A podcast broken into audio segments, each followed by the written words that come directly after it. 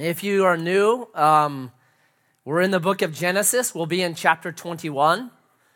And on Sunday, I grab an idea, usually out of that chapter.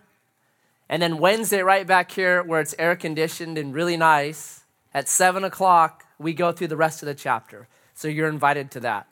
Um, if you do get hot, feel free to move. If you're hot right now, guess what? It'll get hotter. So you might want to move. So feel free. There is shade. You have to chase it. Um, the sun is moving that way, so the shade moves this way. All right? So Genesis 21, because of summer amnesia, and we've been gone for a while.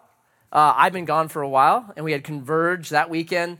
I want to recap kind of the story of Abraham because I have found in my own studies that Abraham's life is really helpful. The New Testament doesn't give us like a diary of somebody's life who pursued God by faith.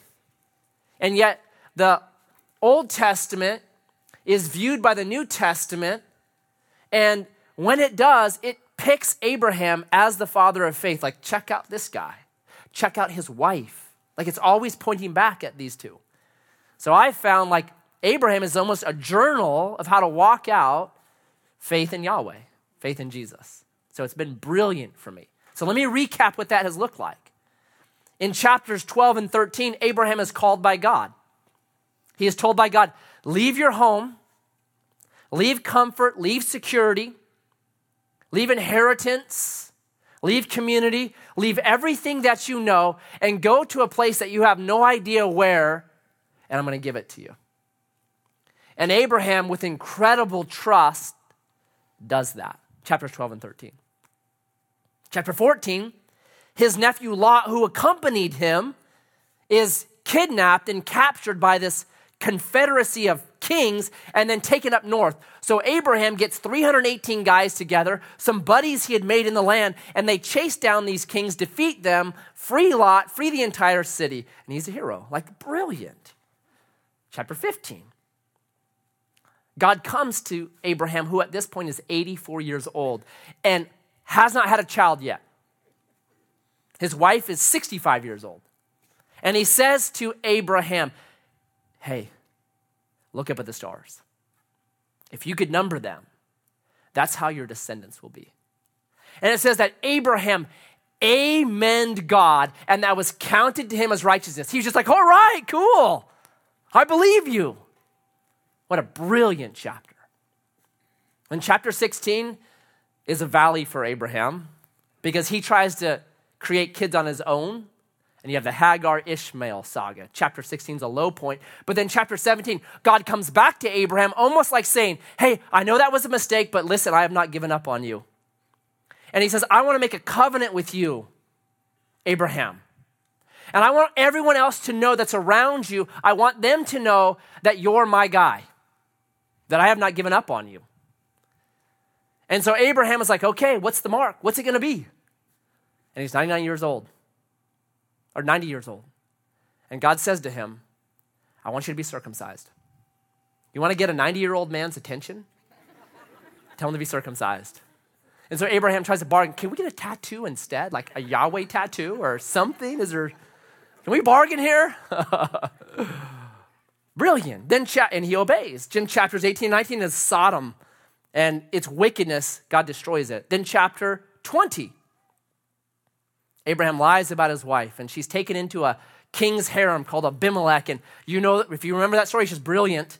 And this pagan king rebukes Abraham, the prophet of God, for his unrighteousness. Can I, what'd you do? Why are you doing this to us?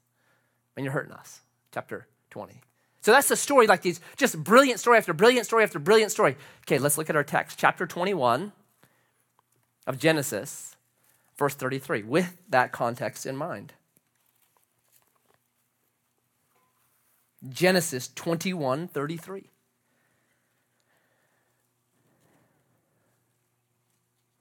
Abraham planted a tamarisk tree in Beersheba and called there on the name of Yahweh, the everlasting God.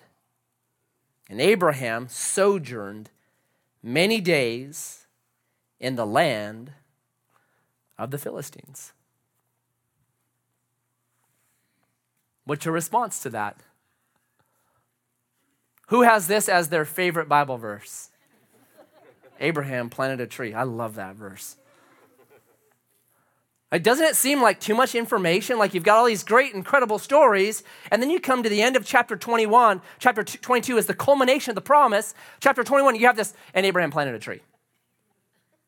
It reminds me of people that are really bad storytellers.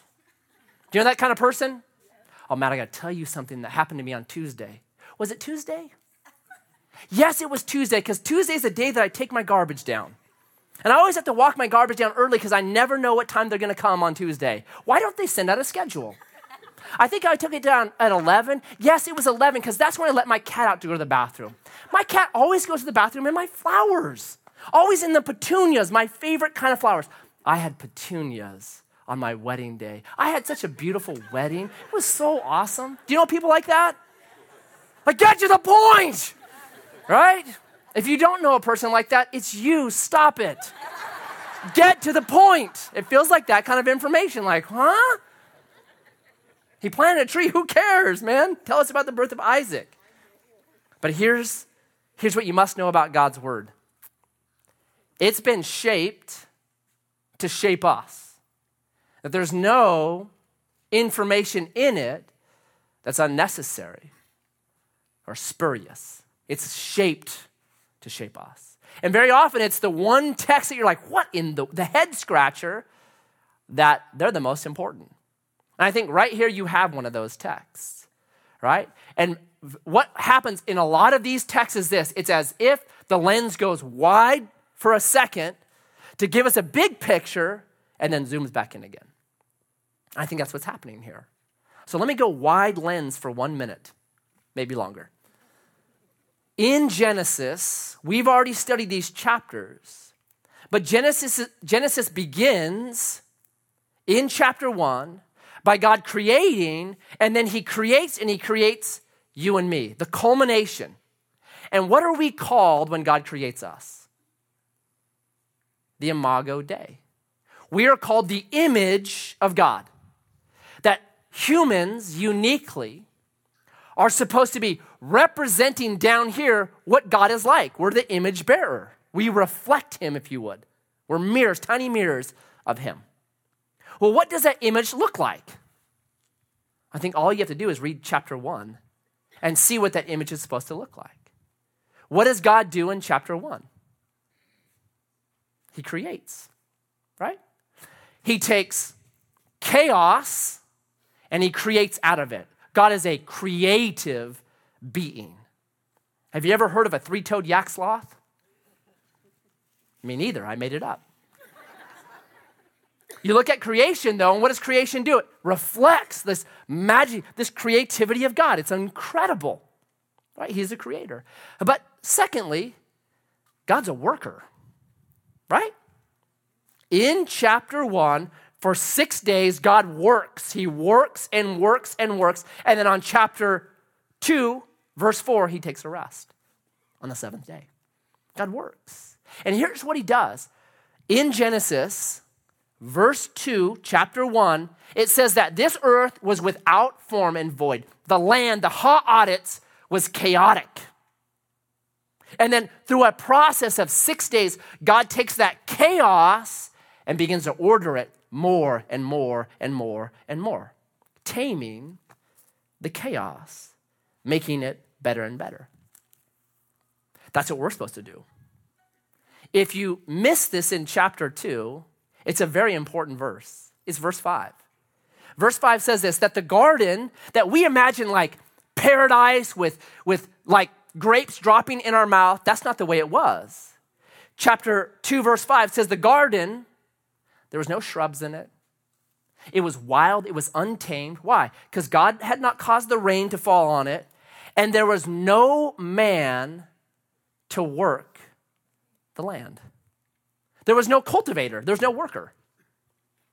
What happens in Southern Oregon when land is left unworked, uncultivated? Does it turn into a beautiful garden? No.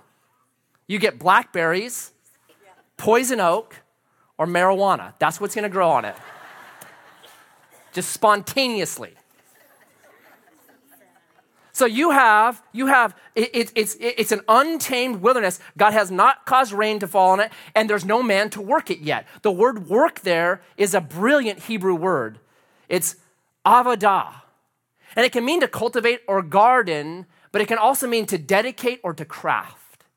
It's the same kind of word you would use if you're taking raw lumber and you're making a yoke of oxen, yoke for oxen out of it. That, that's what it, the same kind of word. It's, it's a brilliant, incredible. There was no one to take the rawness of the garden and to make something beautiful and incredible out of it. That that was man's job. Take this raw thing, this, this rawness, and make something beautiful out of it. It's as if in chapter one, God makes a capital investment.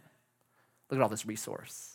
And then in chapter two, God says to humans, partner with me in it. That's why it mentions gold and jewels and all this stuff you wouldn't use for gardening. It was bigger than that. Make something beautiful, be creative, do great things with this. All right? So, so that's chapter one. Read the very last chapter of the Bible. What happens there?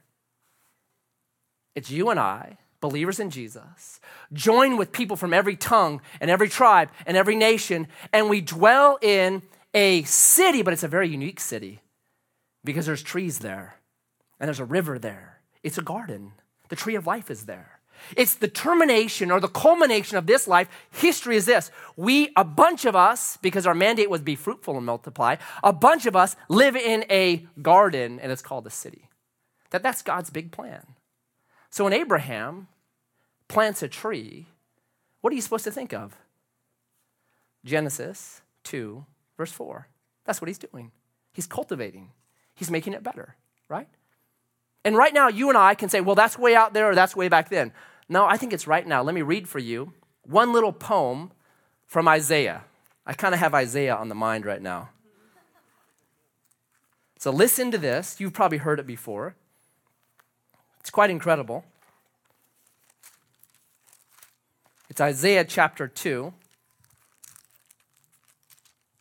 It says this It shall come to pass in the latter days that the mountain of the house of Yahweh shall be established as the highest of the mountains and shall be lifted up above the hills and all the nations shall flow to it. And many peoples, the Gentiles, shall come and say, Come, let us go up to the mountain of Yahweh, the house of the God of Jacob, that he may teach us his ways, that we may walk in his paths. For out of Zion shall go the Torah, and the word of Yahweh from Jerusalem. He shall judge between the nations and shall decide disputes for many peoples, and they shall beat their swords into plowshares, and their spears into pruning hooks. Nation shall not lift up sword against nation, neither shall they learn war anymore. How brilliant is that? What's the end? What are those instruments used for? What's a plowshare used for? What's a pruning hook used for? Gardening, right? Planting trees, gardening. Take your swords that were used for destruction and instead turn them into something constructive. Take your spears that were used to kill people and use them to produce more fruit on your trees, right? Garden instead of destroy. Flip this thing on its head, right? So you don't buy a Noveske gun, you buy a tractor. They cost the same, anyways. right? It's, it's, you, you flip this thing on its head, and we can do that right now. We can start bettering and constructing, taking raw things and using them to bless and to build. That's what it's about. And I think that in every single one of us, and I've said this before, in our Imago Dei, there is stamped on us the desire to do Genesis 1 to take the chaos that we see and to bring order to it, just like God did throughout that entire week. To take chaos and bring order. And when you talk to people about what is meaningful in their life, you can almost always say that's Genesis 1 stuff. Business people that love business. The reason why they love it, man, I grabbed this idea. It was raw, it was unformed. And then I talked to some people and we started to whittle it down and make it better and better. And then we got some good employees that gathered around and they joined with us. And then we got a good philosophy and a methodology, and now we're able to produce great stuff that people love. That's Genesis chapter 1. Good, good stuff. Right? You talk to a builder that loves to build stuff. I take raw lumber, an idea in my head, and steel and concrete and stone, and I start to shape them and move them. I take the disordered lumber and I make a beautiful home that a family can enjoy and love each other in. It's brilliant. You talk to an artist. I take all these colors that if you mixed all the colors together, it'd be mud. But with just the right color here, and just the right color there, it's this beautiful portrait. Or these clanging sounds, I, I arrange these sounds into something that's music and people love it, right? Farmers, the kind that make stuff to eat. They take manure and they take seed, and God gives them the sun and the rain, and they arrange it and they till it and they work it and they produce good things for people to eat. Teachers, take these rowdy third graders that, that have unruly hair and won't look you in the eye and can't sit still. And over the course of nine months, they begin to instill into them discipline and order, showing them the possibility they have in life and releasing them into the fourth grade. Man, that's brilliant. That's chaos to order. Counselors take disorganized lives and catastrophe of lives, and they help them and walk with them through that catastrophe and try to order those things into something that's real and beautiful and brilliant. Ordered. Doctors take unhealthy, broken bodies and give them health. Dentists take unhealthy, broken teeth and give a beautiful smile. Doctors take blurred vision and they give, you know, good vision. You just go down them. Financial planners, people that are chaotic in their finances. They give to them that cursed word, the budget. I hate budgets. Then you'll love bankruptcy. Take your choice, right? And they order their finances in such a way that they can start thriving in life. My job, take the chaos of theology and try to cohesively shape a story that makes sense and ah, okay, I get it. I love that. The aha moments. It's almost always Genesis 1 stuff that's in us that gives us meaning. It's chaos to order. And it can happen in so many different ways. I'm glad everyone's not a pastor because I'm going to a big barbecue today for my nephew Josiah's 16th birthday. And if it was just pastors, what would we eat? Barbecue a book? I mean, I don't know. I'm glad there are farmers and other people that are doing the same thing, just in different spheres, right? That's the big picture. That's what you see right here with Abraham. He's ordering this place, this desert Beersheba place. He's ordering, he's bringing beauty to it, all right? So that's the wide lens. I want to zero in fairly quickly on two things that I think are really cool about verse 33. Okay? Number one, notice this.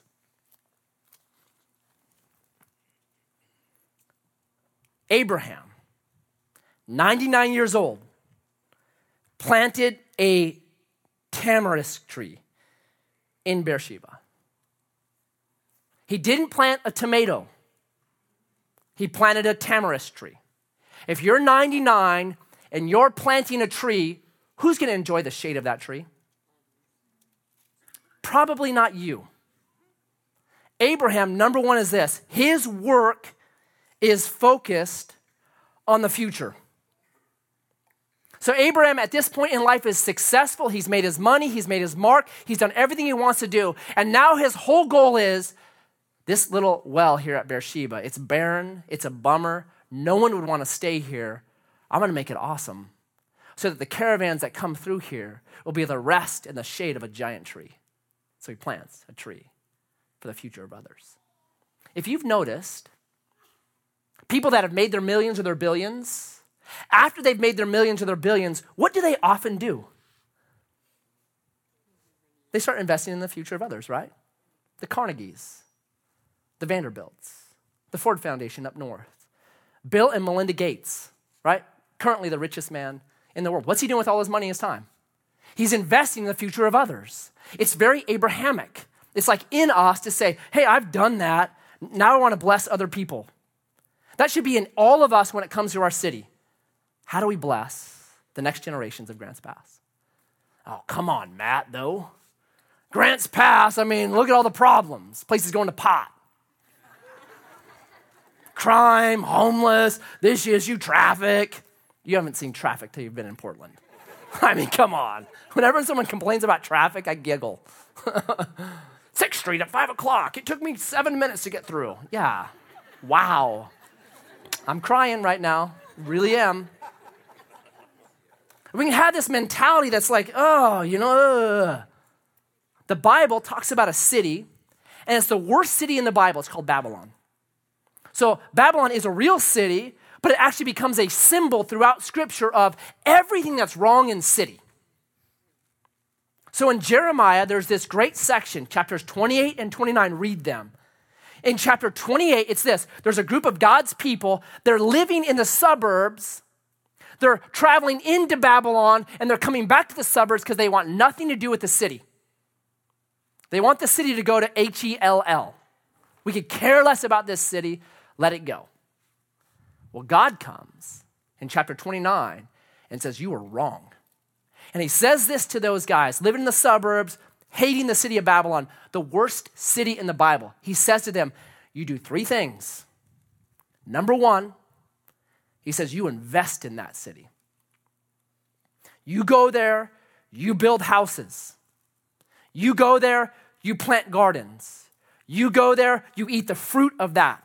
You build houses, you plant gardens, you start becoming contributing members. You invest in the city of Babylon, number one. Charity and I have toyed around with this idea buying a house in downtown Grants Pass as close to 6th and G as we could get. Like in the pawn shop. I mean, talk about a mission right there. People hawking their life. Let me help you. We've thought about that because we feel like that's really important. Invest in the city of Grants Pass. Invest, number one. Number two, he says this increase. Give your kids in marriage. Have babies. Start increasing your numbers here. Don't decrease, increase. And then number three, infect it with my shalom. Pray for the peace of that city because when my peace comes on that city, you'll benefit from it.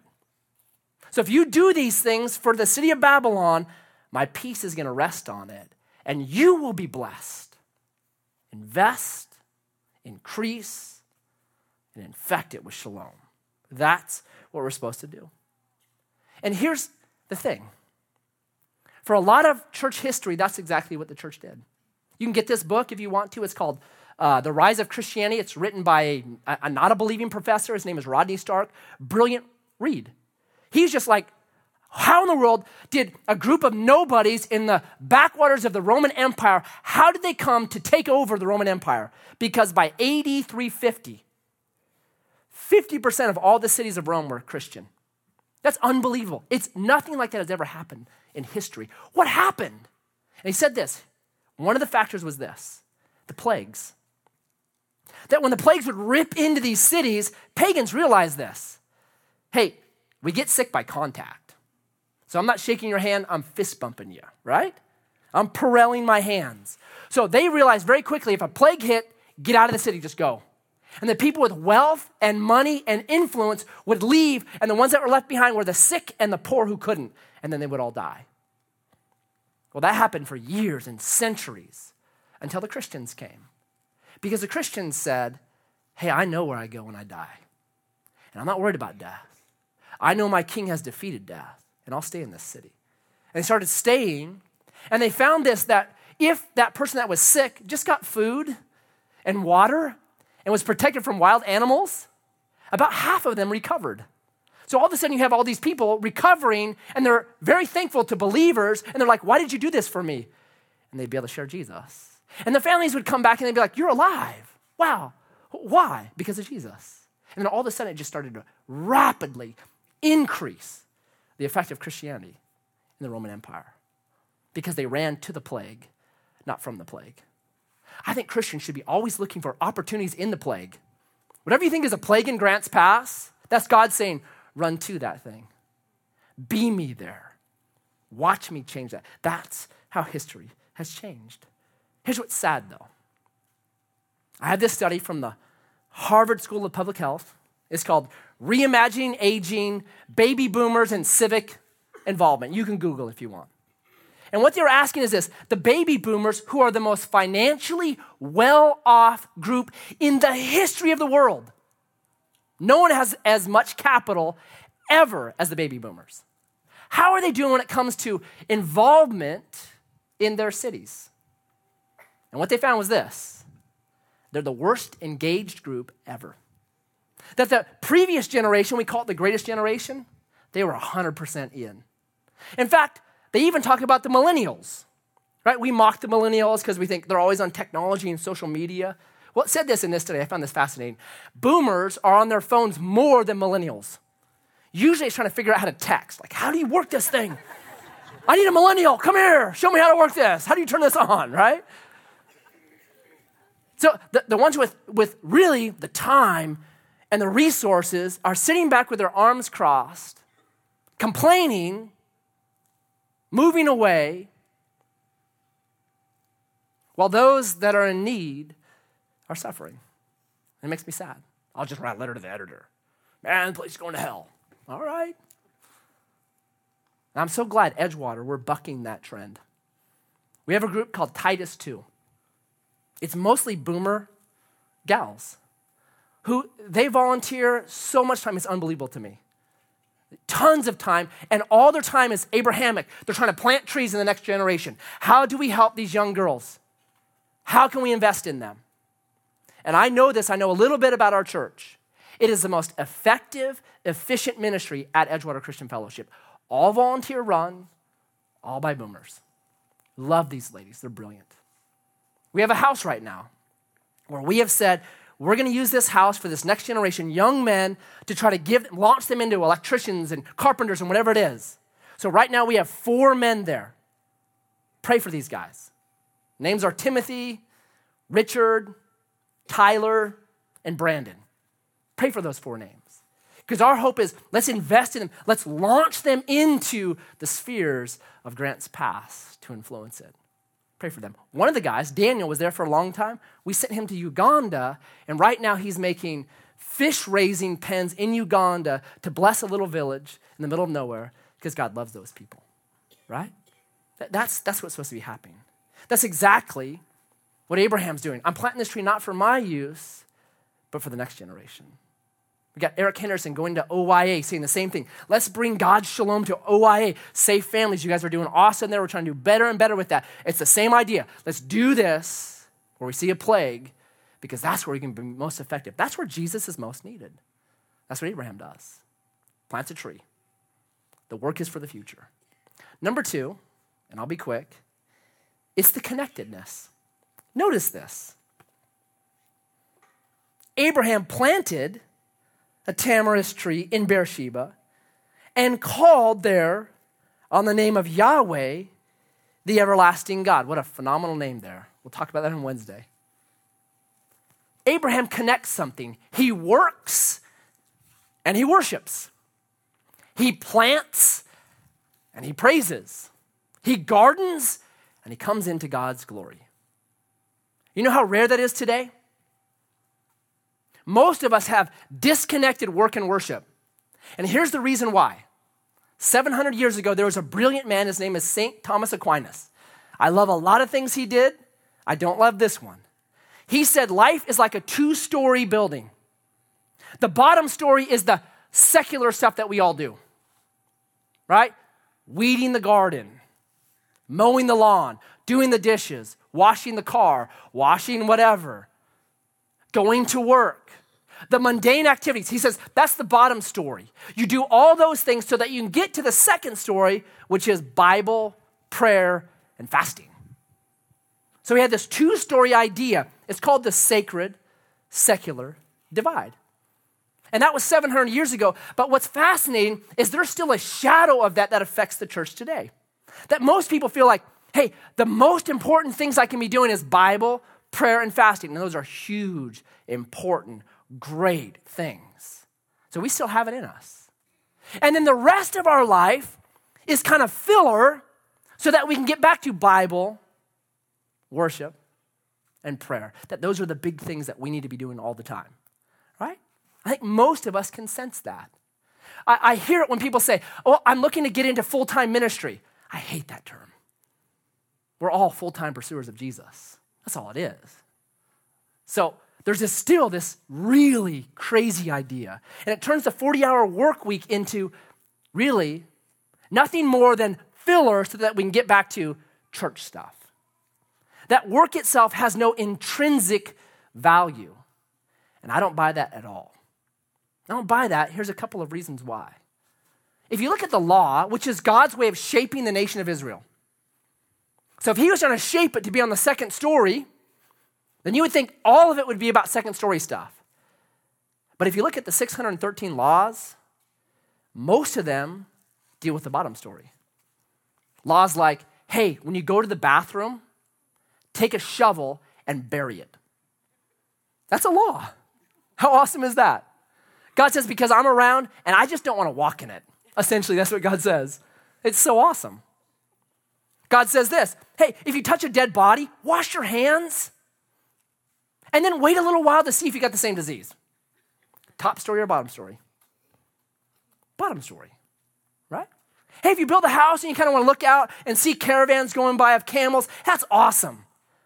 But if you build a balcony on that, make sure and put a guardrail on it so nobody falls off. That's Deuteronomy 22 8.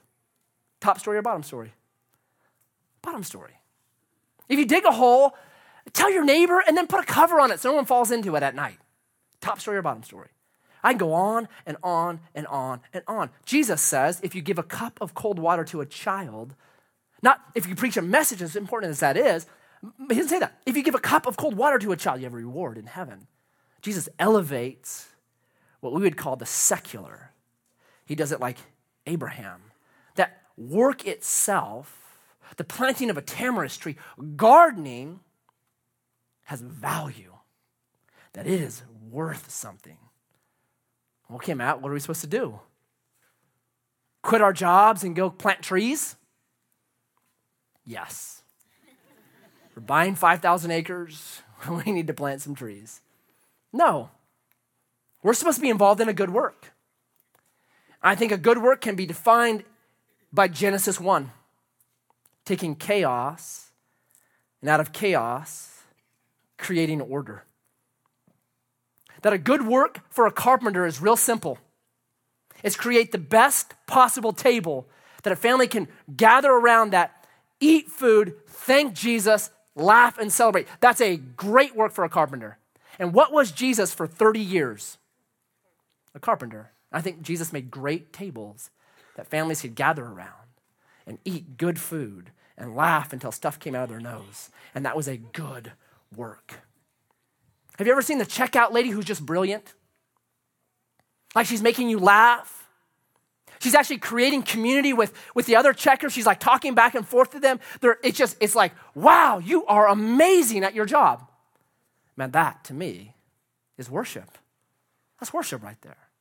She's creating order from chaos. It's everywhere. The secular sacred divide is so damaging to the kingdom, we have to dissolve it. And I think maybe this message was spurred on by when I was up in Portland. So in Portland, I had to go to school. We were camping, so I took a bus. It was an hour and 20 minute, two buses into where my, the seminary is. So each morning I would get up, get on the bus, and I tell people all the time don't go to the zoo in Portland. Just get on the bus. It's so much better. You see just great stuff. Right? Get a Planet Earth video if you want to do that, but ride the bus. So I'm on the bus, and, and I'm kind of a rebel, so I'm sitting in the back because I like to see as well. So that bus probably made, I'm going to guess, 60 stops from the time I got on it and the second bus till the time I got off. So 60 stops. It's Wednesday, almost at the end of the second bus. And for the first time in now 150, 160, 170 stops, I heard somebody say thank you to the bus driver. And it like, I was like, whoa. It was almost like weird. I had forgotten that there's the Imago Dei creating order out of what could be chaos by driving this bus well. And then the next stop, a person got off, and guess what she said? She said thank you. Two thank yous in a row. Then the third stop, somebody got off, and it was a guy, and guess what he said? He said thank you. And then I got off, and guess what I said? Thank you. That this lady had reminded us of something and had started something that was like, that's so important. This person should be thanked. That right there is the Imago Dei doing a good job, and I should be thankful for that. But if you have it too separate, the only time you thank somebody is if they're doing Bible, prayer, or fasting. And it's wrong. We need to blend them together just like Abraham did. Listen to me. Tomorrow morning, Monday, Monday morning at 8 o'clock is morning worship. When you show up at the job, that's morning worship. The Bible says, whatever you do, do it all for the glory of God. That you show up Monday morning and you are taking your job as an opportunity to take the chaos of relationships and the craziness of personalities and the weirdness of whatever's happening, and you're saying, Jesus, I want to shape this thing better today. And to me, that brings glory to God. And to me, that builds a kingdom right here. And I'll let you in on a secret. It's from Dallas Willard. And he says this invite Jesus along every morning because he is the smartest person in your field. You want to do your work well, glorifying to God, invite Jesus along every single morning. Come with me. Help me shape this thing. Help me do this well. So tomorrow morning, we're missionaries in the city of Grants Pass to invest in it, to increase in it, to see people saved, and then to infect it with the shalom of God. And when you see work that way, here's what happens work becomes the mission, and Grants Pass becomes the kingdom. It works like that. The 40 hours isn't wasted, filler. The 40 hours is mission. I think you see that right here when Abraham, this man of faith, connects gardening with glory, work with worship. It's the way it's supposed to be. So, you guys, every single one of you, retired or not, volunteer, get involved. We're all missionaries to Grants Pass.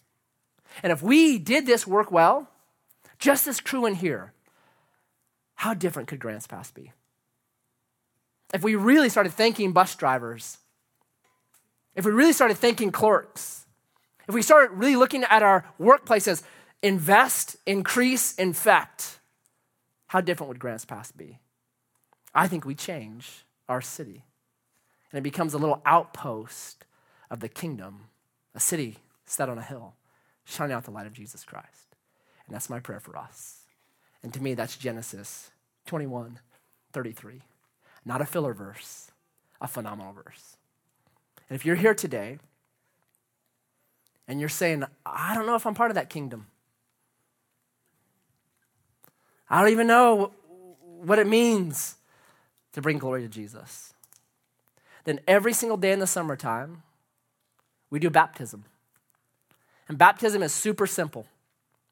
Acts chapter 2 says this repent and be baptized. Repent means change your mind. Change your mind about the way you thought things were. Change your mind about the way you thought about God specifically. And be baptized. Outwardly, taking the sign, it's not circumcision for us, it's baptism, taking the sign that I am part of Team Jesus. And then He seals you with His Holy Spirit and then commissions you on a mission to Grants Pass. And so we offer that to you. And so, Jesus, may we, like Isaiah, be saying, Here I am, send me. May we look at Monday morning.